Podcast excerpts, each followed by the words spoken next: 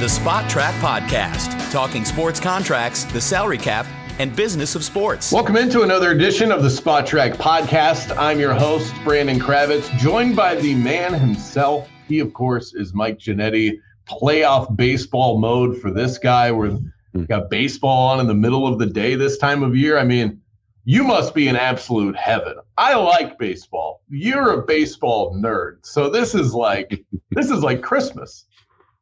Yeah, I'm I'm certainly watching at 3 p.m. Eastern. I don't know how many people in you know Tampa Bay were watching or, or, or you know tuned in or wanting to go to the game. That was a pretty poor showing, both by fans and by team down there. But I'm in. I'm in from three to 10, 3 to eleven every night here, and uh, you know my team's not in it, but I'm I'm certainly here to watch for the next couple of weeks, no question. I can give you the quick state of Florida spin. The Rays actually do really well in terms of TV numbers. They get a lot of support. I bet in Tampa but no one goes to the games. And yeah. you know that that I guess is like a whole other discussion for another day. But uh, do you think the like, stadium's going to fix it? No, no, no, no. No, I don't, I don't either. I think it'll it'll fix it temporarily because it'll have bells and whistles and people will want to go check it out.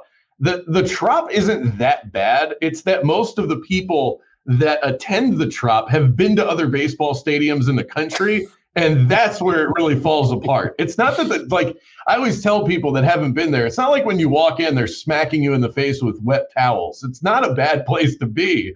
It's just that if you've ever been to pretty much any other park, yeah. it just doesn't have that same baseball feel. It's like you're watching a game in a giant garage. So yeah. it, you know, I, I think that baseball fans don't really love that. It's a, it's definitely a trek from Tampa to St. Pete because you got you've mm-hmm. got one bridge to cross, and where most baseball games are at night, it takes a while to get over there. So it's just not worth it for a lot of folks. And then the other side of the stadium is water. So you know, unless you got fish attending games, you don't get a lot of attendance from that. So they, yeah. they've got they've got a number of issues. But nineteen thousand for a playoff game, Mike, that that's not good. No matter how not good. spin it.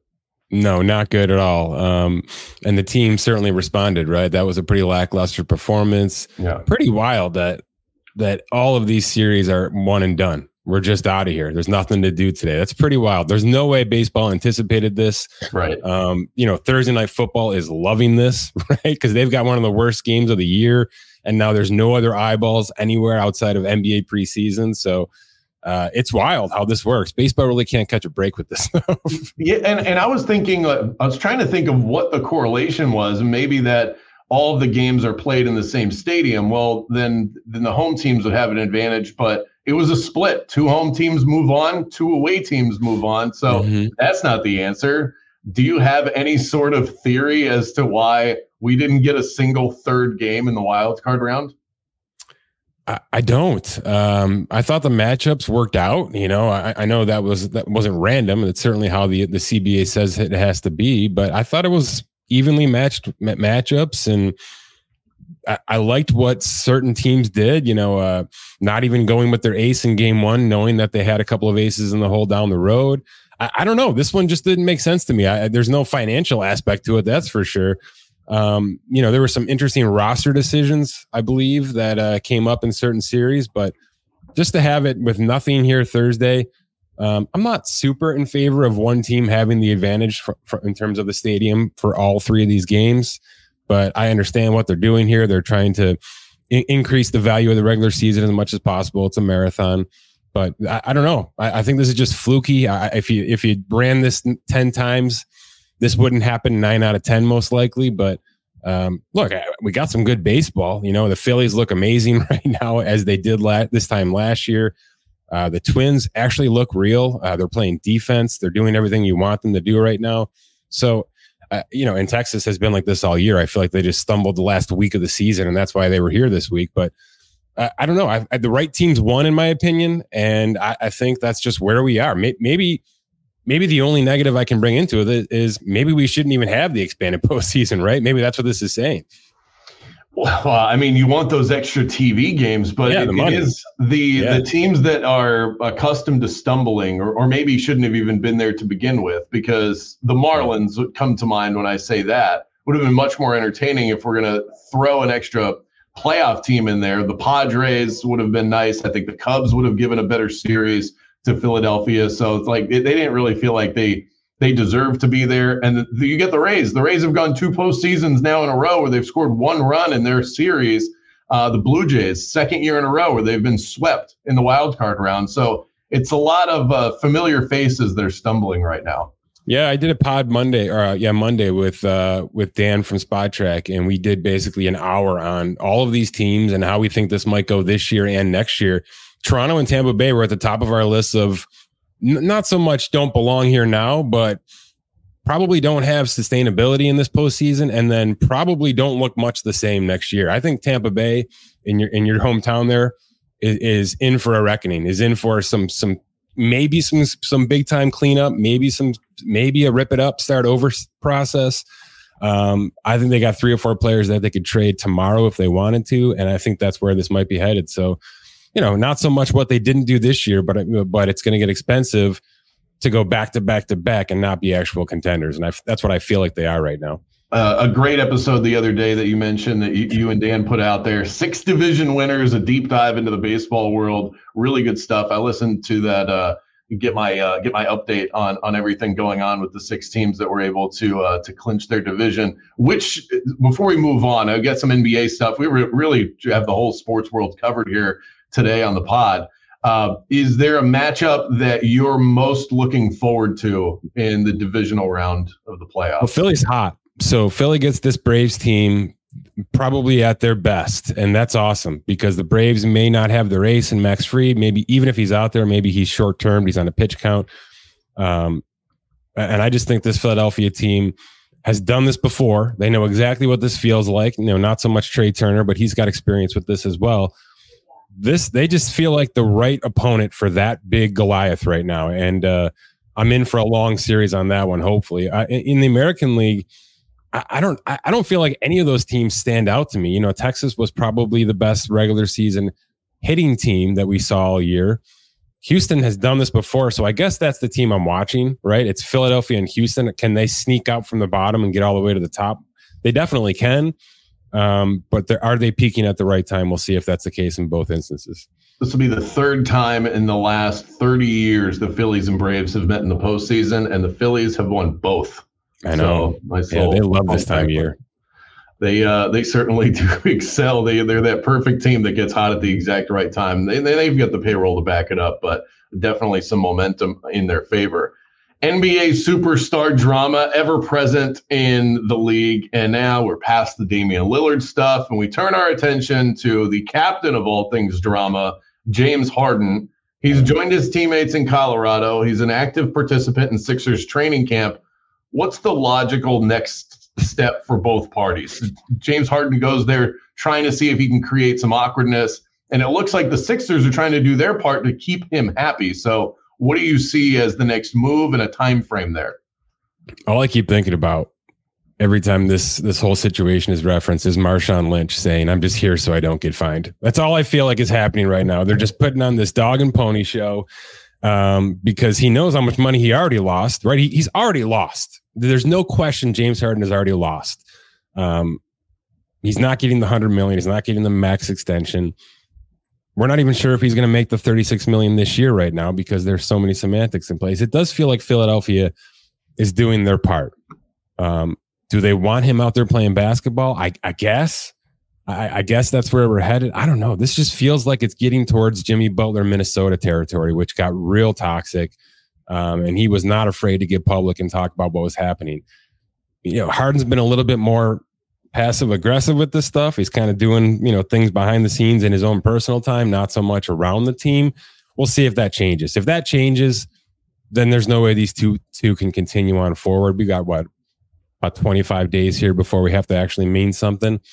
I don't know. I don't get the impression that it's good for Philadelphia to keep this guy in the roster, but I don't know. You're just going to sit him down and make him not play for money? Probably. That's probably where we're headed. Is this is just a good show to, to to try to get some of those other teams like the Clippers and maybe Toronto back in in the fold, back in the mix. I don't know why anybody would bail out Philadelphia right now, man. I really don't know. So, but if you're Philadelphia and you're in this arms race and yeah. in the Eastern Conference, how do you stay afloat there? I mean, I'm not even sure James Harden helps with what your ultimate goal is because this guy stumbles in the postseason, as much as anybody that I've ever seen in sports versus what he's able to do in the regular season. So they haven't been able to get over the hump. You can't let him not play or get nothing for him because then you've just got Joel Embiid sitting there as a middle of the pack Eastern Conference team, and they have to know that. Yeah, it's a good point. And by the way, Harden was great last year for what five, at least five months. He was an assist maniac. He was a perfect complement to Joel Embiid for a long time.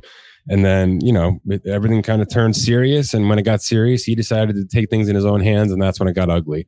Um, I, if he can be that player, they didn't replace him. You know, there's no other James Harden player on this roster right now.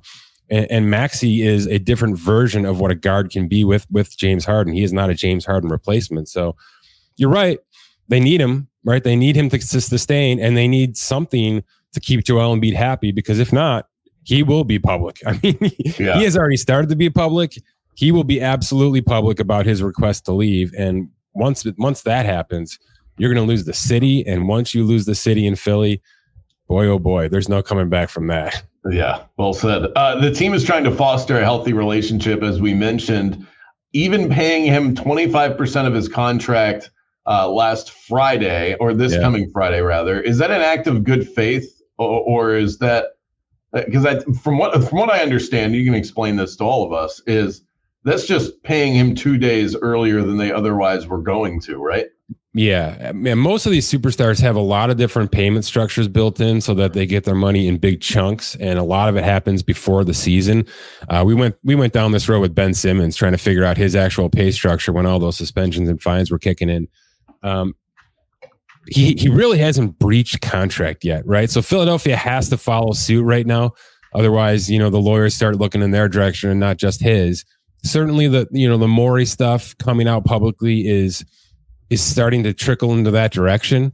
And there's probably an argument to be made there, but I think it's easier just for Philadelphia to follow suit, make the payments, and then if they have to fight it at some point in time, they can look to recoup. Um, but I think they want to do everything possible right now to make sure that they are following protocol because they know that this guy will break protocol when the time comes. You know what I mean? He, they don't have to wait around for them to make a mistake. He's going to make the mistake. Right. Yeah. Yeah. If they if they stay buttoned up, then the, the, they'll be covered yeah. there. I was thinking about where it makes sense for James Harden, and this is a conversation that that we have in my show in Orlando, talking NBA all the time. And the only team I can ever come up with is the LA Clippers. I go to the odds list though, and they are buried. So I must be missing something here. Is there a team that you think makes obvious sense if Harden is dealt? Yeah, there is, except for everything about it that could be a disaster, right? I mean, Miami could really use him could they could really use this guy next to Jimmy Butler because they're two completely different style players. Number one, can you imagine those two guys in the locker room together when things aren't going well? I can't. I, I think it would be absolutely destructive. And Jimmy two, Butler would bite his head off. I mean, right? I mean, yeah. he he has got to be the alpha. That's why so many superstars have come and gone from that organization, right? Or or from him, from Jimmy Butler organizations. And two, I don't know. I mean, is Harden still this? Has he grown up at all or is the city of miami just going to eat him alive right? I mean i feel like it's just asking for more trouble. I don't know but look roster wise and if you're looking for a a team who's who needs to be desperate right? They are contenders. They have been they have shown they have the ability to get to the finish line but maybe they needed one more piece and they haven't gotten that piece yet. I think harden can be that complementary piece to that roster. I just don't know that pat riley wants anything to do with it right now or Jimmy Butler. You know, that was one yeah, of the things when they were going through that run. I had a, I had some conversations with guys that cover the team, and and I asked, how has Jimmy Butler turned into the ultimate teammate when his rap prior to getting to Miami is that nobody could get along with him, and and and what I was told was that the reason why no one could get along with him is because nobody was as obsessed with basketball as he was. So it was mm-hmm. all for reasons that for the reasons we love the Miami Heat and that quote unquote Heat culture uh, the other teams he played for, those guys that he played with, Karl-Anthony Towns being one of them, Joel Embiid early in his career, they didn't embody that, and so he didn't get along. They were they just bumped heads. James Harden does not strike me as the kind of guy that Jimmy Butler would get along with, but Miami does need to beef up a little bit. All they've done yeah. is lost pieces, and they haven't added them. if anybody can overcome it, it's Miami. That's where they end up there. By the way, I do think Minnesota is another team on this list. Um, they feel like they have a lot of the right pieces. They feel like it's not. I feel like it's not cohesive enough right now. I'm not sure the Gobert move was was you know in their favor at least right now. Um, that could be a shake it up kind of situation where Anthony Edwards actually learns a couple of things from from from a player like James yeah. Harden. Uh, becomes a little bit more selfish in his own right, uh, even if it's just for this one year rental. That's a team I think that is fringe contender in their own right that could use a little shakeup just like that. Yeah, that one, I think that makes a lot of sense. Right now, you've got Minnesota at 12 to 1, and this was updated three days ago. Um, Philly's still the favorite to keep him. Yeah. Miami's at 5 to 1. The Clippers, who I thought were the shoe in to be the top team involved, 20 to 1. So even the, the, the Lakers, the Portland Trailblazers have shorter odds. Now, I mean, this is all just people guessing, but um, do you want to shoot my my Clippers idea? At, uh, do you want to shoot that down now before I get even more gassed up about it? As a team that needs that one more piece to get over the hump. I think they are looking in the mirror right now, saying we are just stuck in the mud. So rather than add more weight and keep us even more stuck, let's just ride this thing out. Um, it's going to be one of the most disastrous acquisitions, you know, you know, you know, roster constructions ever because of what they gave up, because of the money they paid out, because they, I mean, they literally changed the rules, right? This load management stuff is built from Kawhi Leonard and the Clippers. It is, it is literally driven from that locker room. Uh, it's just a mess, and I don't see any any sort of scenario where they get those two players, Paul George, Kawhi Leonard, on the on the court for more than forty games again this year together.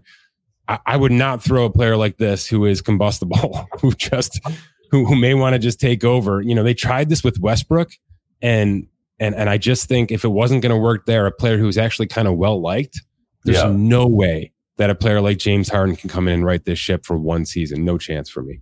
Okay, let's uh, let's fit one more basketball question in there, and then we've got some uh, some heavy hitter quick hits to get to. Mm-hmm. Now that the dust is settled on the Dame deal, we discussed this last week that we're not really going to have a true grade until. Yeah, can we grade it now?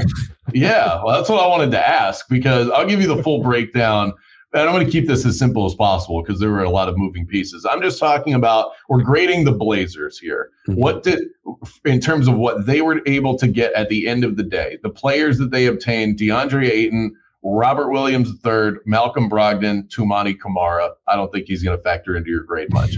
Draft capital, three first round picks and two pick swaps with Milwaukee. So, how do you feel now that the dust has settled? I have to say, if this is what they wanted to do, they did phenomenal. I didn't think this is the road they wanted to go down. I thought they wanted nothing but picks and rental assets, and they just wanted to get off, basically get in, get out of this thing with as good of a uh, a non financial takeover as they could do.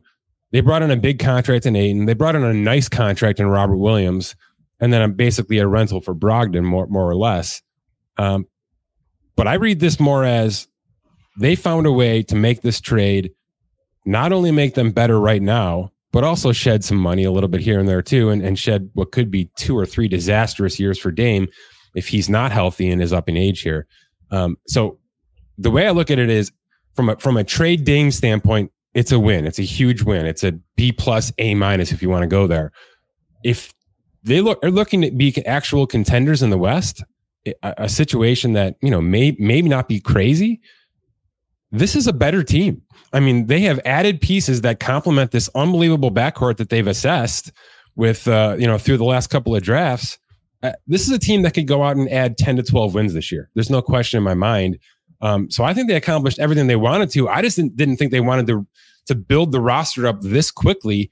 Um, maybe letting those kids grow up one more season together and then, then maybe ascertain another big high draft pick and go from there. But they feel ready and they've got players now. Yeah, there's red flags on all of them, but they've got players who can come in and make them better immediately. So yeah. I, am in on it. I, I, think they did a great job. Uh, enhancing your win total always easier when you're when you're trying to win. So that that I think helps them in terms of this year. And I yeah. like the roster as well. You and I are big fans of trade creativity, and this mm-hmm. to me was this was a creative way to get the deal done we want all of this, but we're not going to get all of this from one place. They got how many different teams involved at the end of the day, and we're able to we're able to get cash in on Damian Lillard. I think it's uh it could be one of those lessons learned for if I was another GM in the league, I'd be writing this one down and saying we might use this as a template. Yeah, I just love that, you know, the initial every single conversation initially was Tyler Herro because Miami was the only team being mentioned. And Portland basically just said, fine, if that if that's the conversation, we're gonna go find a better Tyler Herro. right? We're gonna find one that plays defense and actually scores and has some winning pedigree and all that stuff. So I, I just think it was brilliant. You know, they they used time on their side. They spent you know, they shopped the entire league and they had that that Holiday situation to, to Boston pretty much figured out because it took 48 hours to process. Then you knew that was all set. All right, let's get to our quick hits, Mike. I've got some uh, s- some heavy hitters for you here. We'll start with Jonathan Taylor. Week five, it looks like he's probably going to play. He's been a participant in practice for the Colts, and all of a sudden, the reports we're hearing is that it's kumbaya in Indianapolis. So, are you believing that, or is this a showcase for Jonathan Taylor so that they can trade him? Yeah, I'll softball answer this and say it can be both. Look, the best thing that happened to this entire situation for Indy is that Indy actually wins ball games. I mean, I, nobody saw this coming that they're essentially tied for first place in this garbage division right now, but they're good. Um, I think they're, they're doing enough, and I think uh, I think that offensive coordinator and things like that are really showing enough to say that there's some real talent out there. There's some real scheming happening. Um, it's not just you know throwing Anthony Richardson to the wolves and hoping that his athleticism can make some plays. It is a lot of that, but it does feel like it's got that Philly brand of football. And if they can make this work for a year, you're going to keep this guy around because if Zack Moss can rip off hundred yard games with a broken arm, what the hell can Jonathan Taylor do in this offense? right. I, I mean it. I mean this guy's got to feel like I'm going to walk into you know 120 130 maybe 15 catches over the next couple of games. I mean he, he knows what he can do. If he's fully healthy and he may not be that's the thing. But the offense has to excite him. There's no question about it. This but this is probably the most exciting quarterback he's ever seen um, sitting behind sitting in front of him. So I, I do think that it's intrigued him to stay. But if there's not a contract there he can't stay. And he knows it. And he knows there's other teams out there maybe even the Packers still. I've heard that quite a bit since you and I have talked about it. Yeah. That will give him at least close to the top dollar to come and play for them. Um, the Colts have certainly done their part, though. They're winning ball games. Yeah, I mean, if I'm Jonathan Taylor, I'm much more excited to come back to this situation yeah. than the situation that you thought he was going to come back to. So perhaps his mood has legitimately changed. J.C. Jackson, big time cornerback, dealt from the Chargers back to New England. What do you make of this move? Holy cow.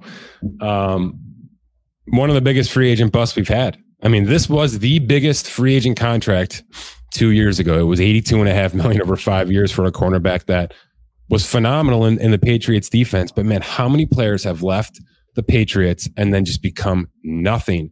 You know, every time they trade away a player, I think to myself, well, there's a reason, you know, and he's losing some of that clout. Bill Belichick, I'm not trying to, you know, keep him on this pedestal for too long, but this is obviously another example of that, where this guy just didn't fit anywhere else but that defense uh, to the point of where, and this is why this trade looked like it did, they were going to release him. They were going to outright release him with his fully guaranteed salary this year. Um, there's nothing guaranteed after this. So even the Patriots can walk away from this after this year. The Chargers paid almost every single dollar of this salary this year. The, the Patriots are basically on the hook for a, a buck and a half, 1.5 million for the rest of the year. Uh, it's unbelievable dead cap hits to the Chargers this this year and next year. They just wanted to get out of this, and the fact that they were able to get a couple of late picks, pick swaps, which is all they actually got, nothing conditional even, is just a sign that we'll take anything to, to get him off our books. And the Patriots did it so that he didn't become a free agent, and a better team, right, couldn't swoop him up for the one million dollar minimum salary because that would have happened. But this was a fit for the Patriots. He should have never left. But in doing so, the Chargers paid him $25 million signing bonus for one year, 38.5 million for two years of work. That's what the Chargers paid him for seven games. And the Patriots need it right now too because they're yeah. struggling. And Christian Gonzalez, their rookie, who's been sensational, is hurt right now, so they needed the help in their secondary. This is where I will still blow smoke up Bill's rear end. Mm-hmm. Is this? They he is the one thing that he hasn't lost uh, is getting off a player a year yeah. a year too early rather than a year too late. That's something that that he's been good at from day one in New England and is still good at it. Where he falls short is he's great at letting players go. He's not great at bringing players in, and right. I think that that's been the downfall of Bill. No question. Yeah, it, and it's I think it's starting to wear on people. I'm starting to hear things I've never heard before, right? And uh, yeah. he's trying to resurrect some things right now. This is probably a pretty good start because if it doesn't work, all they can say is we gave up a late six and seven swap and one and a half million dollars, and it's really no skin off our back. So Randy Gregory's been in the news of the Denver Broncos. He's set to be released. Hasn't happened yet as of this recording, but he's got a checkered past. Is this uh, something that you think is more so the Broncos want it or, or Gregory wants it? Yeah, it sounds a little of both. I think he was benched last week um, or, or put into a depth role last week. So they're trying to start some younger guys. Uh, they're rebuilding on the fly here in Denver, which is nuts because they just paid their coach $100 million and the quarterbacks owed, I don't know, what, 109 more, what, 140, some, some crazy number I can't even remember because I'm trying not to bring myself to Russell Wilson's contract every week, even though it's getting to that point. Um, this is just an example of we're starting to get rid of, of high price contracts. This guy asked out, um, which I don't think is going to be the, the last, right? You may hear some Jerry Jeudy news and some Courtland Sutton news and things like that here soon. But it seems like this is a sinking ship. And again, this was, you know, 14 million cash paid last year. He's got another 14 million guaranteed this year. You're talking about 28 million dollars for a player who's played, I don't even think 10, right? It's exactly 10 games right now. So 10 wow. games for 28 million dollars. That's um that's just where we are this part of the season and in, it's it's a world where dead cap doesn't matter anymore. And that's a that's something I want to get out there a little bit here. Teams just aren't afraid of it. Um, and and right now, teams aren't afraid of paying cash either. Right? You've got two significant defensive players right now getting paid to go away. Literally getting paid tens of millions of dollars to go away and it's just for the roster spot. We want to take a roster spot and give it to a practice squad player because that player only costs us $41,000 a week. And we think that if we can start to develop that player, we'll be better in two years for it. That's the mindset right now. It's not great, you know, for like veterans trying to get free agent contracts because if this stuff is happening in week five, it's going to start happening more and more in free agency, even though we've seen it quite a bit already. So I don't think it's a great look. It feels like everybody's trying to moneyball their situation right now. And there's a lot of halfway decent players just being tossed aside if you're not playing quarterback right now. Yeah, I mean, we still see some big names that are sitting out there in free agency, so it's not yeah. that big of a surprise. I do think Sean Payton's at the point where he sees this is getting embarrassing quickly, and yeah. you know, if he can make it look like, hey, even if you're a big name player who makes a lot of money, I'll move off of you. It, it might be something he's doing to save face. You know, there's only so much you can do. Players have seen right through Russell Wilson. It's it's been years now. Oof. Players in Seattle did. Players in in Denver, he had the workout room on the second floor, which is a big story. Last year, uh, I think that they did away with that. Marshawn Lynch, I saw yesterday. He did an interview with Shannon Sharpe where he exposed that he's played for years with Russell Wilson and never had his phone number in his phone. That's how little they communicated. It's just it's wild. wild. I mean, it's just not a guy that players can connect with. It doesn't seem like that's changing. No, I mean he's in his twilight years here, so it's just uh it's a money grab right now until it's not. He's played pretty well this year, but that team's not ready. There's there's nothing yeah. about that team that's ready to win ball games. So Daniel Jones was a disaster last week. Four years, 160 million dollars. I'll remind folks out there that that was the extension he signed in the offseason. Is it fair to say that if we gave some truth serum to uh, the Giants management team, that they would want that one back?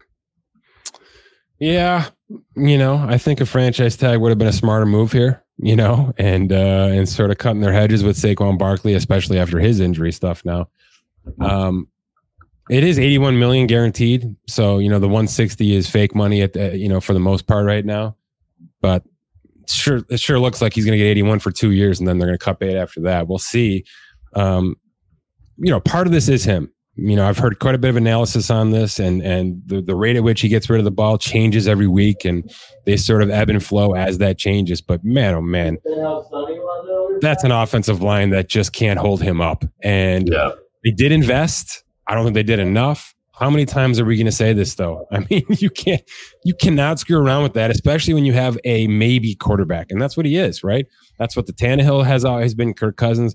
Those teams have not screwed around with maybe quarterbacks above average but not elite who can carry teams by themselves the Giants just needed to do better, and I don't think they did enough, what weapons or offensive line wise. Yeah, it sounds so simple. Just upgrade your know, offensive line, but there must be, you know, there's only so many good ones to go around. Every year in the NFL, since I've been watching the sport, there are bad offensive lines, and yeah, yeah. I, and and that's part of it. But like you said, Daniel Jones, you can only he's making a lot of money. You can only let him off the hook so much.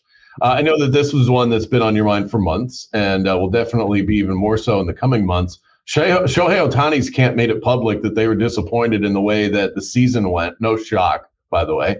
Uh, in retrospect, what did the Angels give up by not trading him when they had the chance? Is this something that you think they're going to look back and really regret uh, when he walks out the door? I don't think so. I really don't think so. We went through this with Bryce Harper a couple years ago, five years ago now. I just heard. Um, I just don't think even the best player in the league on a rental with two months to go in the season is going to bring that much back. I, I, just don't. You know, if you remember what Boston got back from Mookie Betts with a whole year remaining, it was before his final year of arbitration, and his arbitration salary had already settled. Right? He they knew what he cost, and they know they had a full season with him left and he still only brought back a couple of B prospects and a starting center fielder and Alex Verdugo. I, I just don't think that there's really that much traction to, to, to trading a player this late, right? The Mets are, Mets are talking about it right now. Pete Alonso. I just don't think they're going to find the package that they want that's worth taking, you know, losing that player for one year, taking all those seats out of, out of the stadium because that's what's going to happen, right? We talked about the suite payments that Ohtani brought in for just this year alone the jersey sales, just the media attention. Will they trade him at the deadline? Won't they trade him? Just having him on your team for that media attention is marketable, right? So I don't think it was the right, it was the wrong decision to keep him. Um, and th- look, I talked about this with Dan on Monday. They signed players in the offseason. They gave him a, a, an historic arbitration salary without basically without him asking. They acquired everybody in the world they could think of at the trade deadline. They tried. I mean, they they they gave it their best effort. They were four seasons too late on this. All right, you don't do this yeah. in the last year. You do this three years ago and hope that you can you know finagle yourself into the right roster eventually. So they were absolutely in the in the wrong for a lot of this, but I think they did they gave their best effort this year. So let's wrap the podcast with uh, the same way that we started it: Rays, Brewers, Marlins, all eliminated from the postseason mm. all ranked 19th or lower in total payroll. Does yeah. that tell us anything about where we are in the current state of baseball? Yeah, that the Mets should have won the World Series right There you go. That's it. You pay the um, money, you get the championship. Yeah, that's right. You just pay for the rings now. no, um, I, I have always thought that middle of the road will win in this league. I've always thought that. Um, it's very rare in any of these sports that we track that the highest paid highest cap allocated, highest average salaried team goes all the way to the finish line. It almost never happens. Um, so generally speaking, it's the balance. And if you're looking at it right now, and I'm not looking, I just know Minnesota, Minnesota has the most balanced payroll of this entire crop left. So I can tell you right now, that's the team that my my gut says probably has enough ammo to get to the finish line, and they have the starting pitching to do it too. Um, but if you're going to tell me that the Braves or Texas, Texas is fourth right now. The Braves, I think, are top eight. Um, get themselves all the way there and get this thing done. Fine, right? They're they're the perfect mix of of young and old, and, and they've got the energy to do it. Um, but I've always steered toward middle of the road, and, and especially in the NFL, that seems to be how the trends really have focused for the last ten or fifteen years. So um, I'm not shocked that the Moneyball teams didn't get here. Um, but look, Baltimore's still out there. And Baltimore right. may be the feistiest team we have left right now outside of Atlanta. And if you tell me we get an Orioles Braves World Series, I'm in. And I don't care what the money looks like. I'm totally in. Sign me all the way up for that. And this man right here, and won't surprise you, knows what he's talking about. The Minnesota Twins, 16th overall in Major League Baseball payroll. So there you go. That's info you're just not getting anywhere else. I love that. You should look at that when you before you make your futures bets. Look at who's in the middle of the road in all these sports. That does it for today's edition of the Spotrac podcast. If you like the content you hear on this channel, follow, rate, review, subscribe. We greatly appreciate it. Spotrac.com for all of the latest in the contractual world. Till next time.